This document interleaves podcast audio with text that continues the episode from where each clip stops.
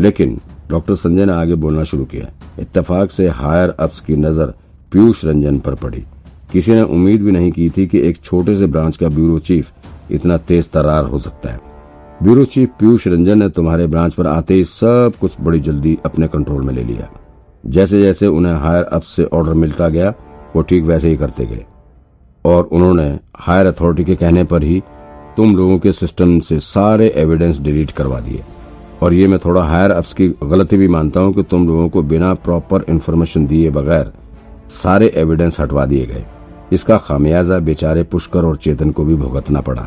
पुष्कर और चेतन का नाम आते ही नैना थोड़ी असहसी हो गई। देखो, तुम लोग ज़्यादा मत सोचो। संजय ने आगे बोलना जारी रखा। तुम लोगों के सिस्टम से सारे एविडेंस डिलीट करवाए गए, इसके पीछे दो कारण थे। पहला तो तुम लोगों की सिक्योरिटी के लिए और दूसरा हेडक्वार्टर से यह ऑर्डर था कि इस केस में कम से कम लोगों को इन्वॉल्व किया जाए।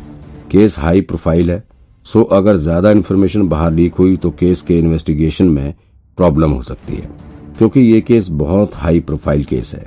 अच्छा ये सब सुनने के बाद तुम लोगों को कुछ आभास हो रहा है कि ये सब क्यों हुआ? देखो, अगर तुम लोगों को अभी भी मेरी किसी बात पर यकीन नहीं हो रहा है और शक है कि मैं झूठ बोल रहा हूँ तो फिर मैं तुम लोगों को एक एक चीज़ का प्रॉपर डॉक्यूमेंट दिखा सकता हूँ। एक एक चीज़ का सबूत है मेरे पास। डॉक्टर संजय ने बिना अपनी बात पर लगाम लगाए एक सांस में कह डाला, तुम लोगों को नहीं लग रहा है कि अगर हायर अफ्स वाकई में डिपार्टमेंट के भीतर बैठे किसी ऑफिसर को बचाने की कोशिश कर रहा होता तो क्या टीम लोगों को केस से रिलेटेड कोई भी क्लू मिलने देता? जरा सोचो इस बात को। अगर डिपार्टमेंट के भीतर कोई मंजू के मर्डर केस में इन्वॉल्व होता तो शायद तुम लोगों को इस केस से जुड़ा कोई भी एविडेंस अब तक नहीं मिला होता। डॉक्टर संजय की ये बात सुनकर नैना और विक्रांत दोनों ही सन्न रह गए। एक पल में उनके दिमाग में इस केस से जुड़े सारे इंसिडेंट शुरू से लेकर अब तक के घूम उठे। दोनों ही डॉक्टर संजय को हैरानी भरी नज़रों से देखने लगे। लेकिन तुम लोगों के काम करने के तरीके से मैं पर्सनली बहुत खुश हूँ। जिस तरह से तुम दोनों ने मिलकर रणजीत मेहरा को ढूंढ निकाला था, वो बहुत तारीफ़ का काबिल है। वरना किसी रॉ एजेंट तक पहुँचना नॉर्मल पुलिस के बस का नहीं है। इसलिए मेरे पास तुम दोनों के लिए एक ऑफ़र है। If you guys are interested doctor Sanjay कुछ बोलते हुए, अगर तुम लोग अभी भी इस केस को इन्वेस्टिगेट करना चाहते हो तो मैं तुम्हारे लिए एक एप्लीकेशन लिखकर हेडक्वार्टर भेज सकता हूँ, जिससे तुम्हें इस केस को इन्वेस्टिगेट करने के लिए बनाई गई स्पेशल टीम में शामिल कर लिया जाएगा। बोलो। अभी डॉक्टर संजय की बात पूरी खत्म भी नहीं हुई थी कि विक्रांत ने अपनी मिडिल फिंगर उन्हें दिखाना शुरू कर दिया।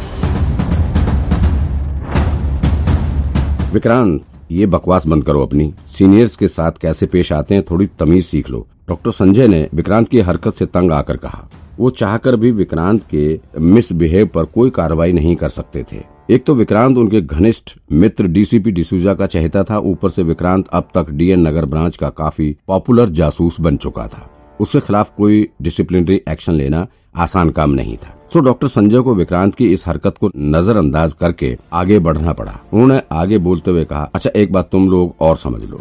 अब ब्यूरो चीफ अमृत अभिजात लौटकर यहाँ नहीं आने वाले हैं। सो अब तुम लोग जल्दी से जल्दी खुद को नई सिचुएशन के हिसाब से एडजस्ट कर लो।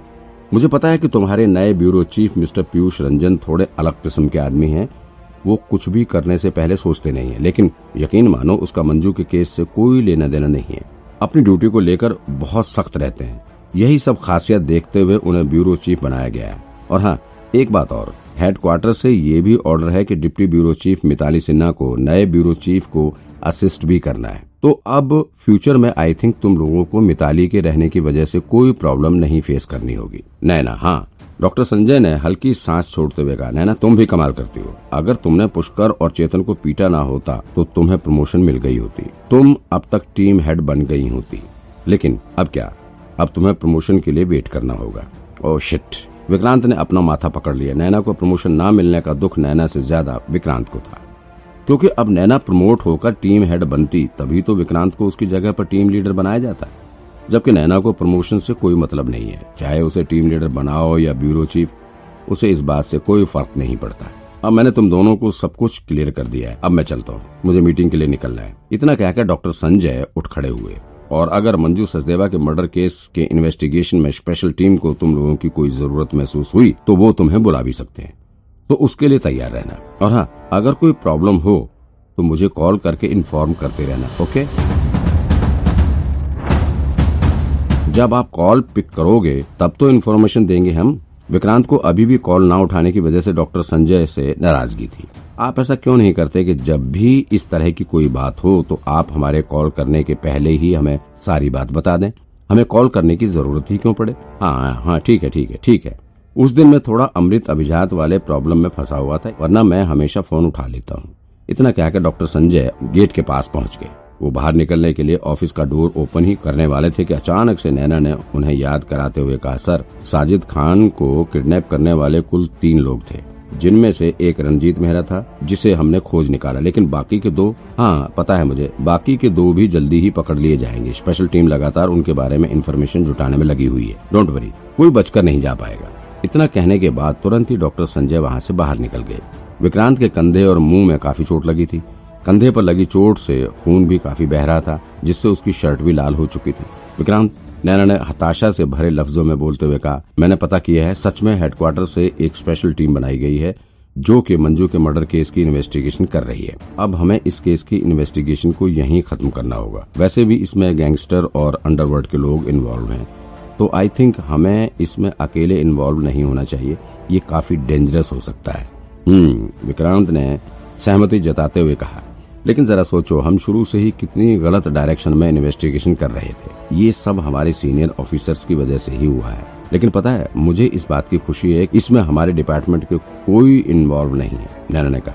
हाँ सही बात, विक्रांत ने कहा। चलो, अब हम थोड़ा फ्री हैं तो कुछ एंजॉय करते हैं।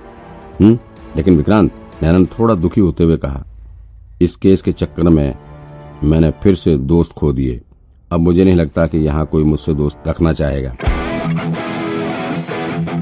अरे, ऐसा क्यों बोल रही हो? विक्रांत ने नैना पर अपनापन दिखाते हुए कहा, मैं हूँ ना तुम्हारा दोस्त, और राघव है, जतिन है, सुनिधि है, हम सब तुम्हारे दोस्त ही तो हैं यार। हम्म वो तो है, नैना ने मुस्कुराते हुए कहा। अच्छा चलो, आज कहीं पार्टी करते हैं। कुछ टाइम साथ में स्पेंड करेंगे, मज़ा आएगा।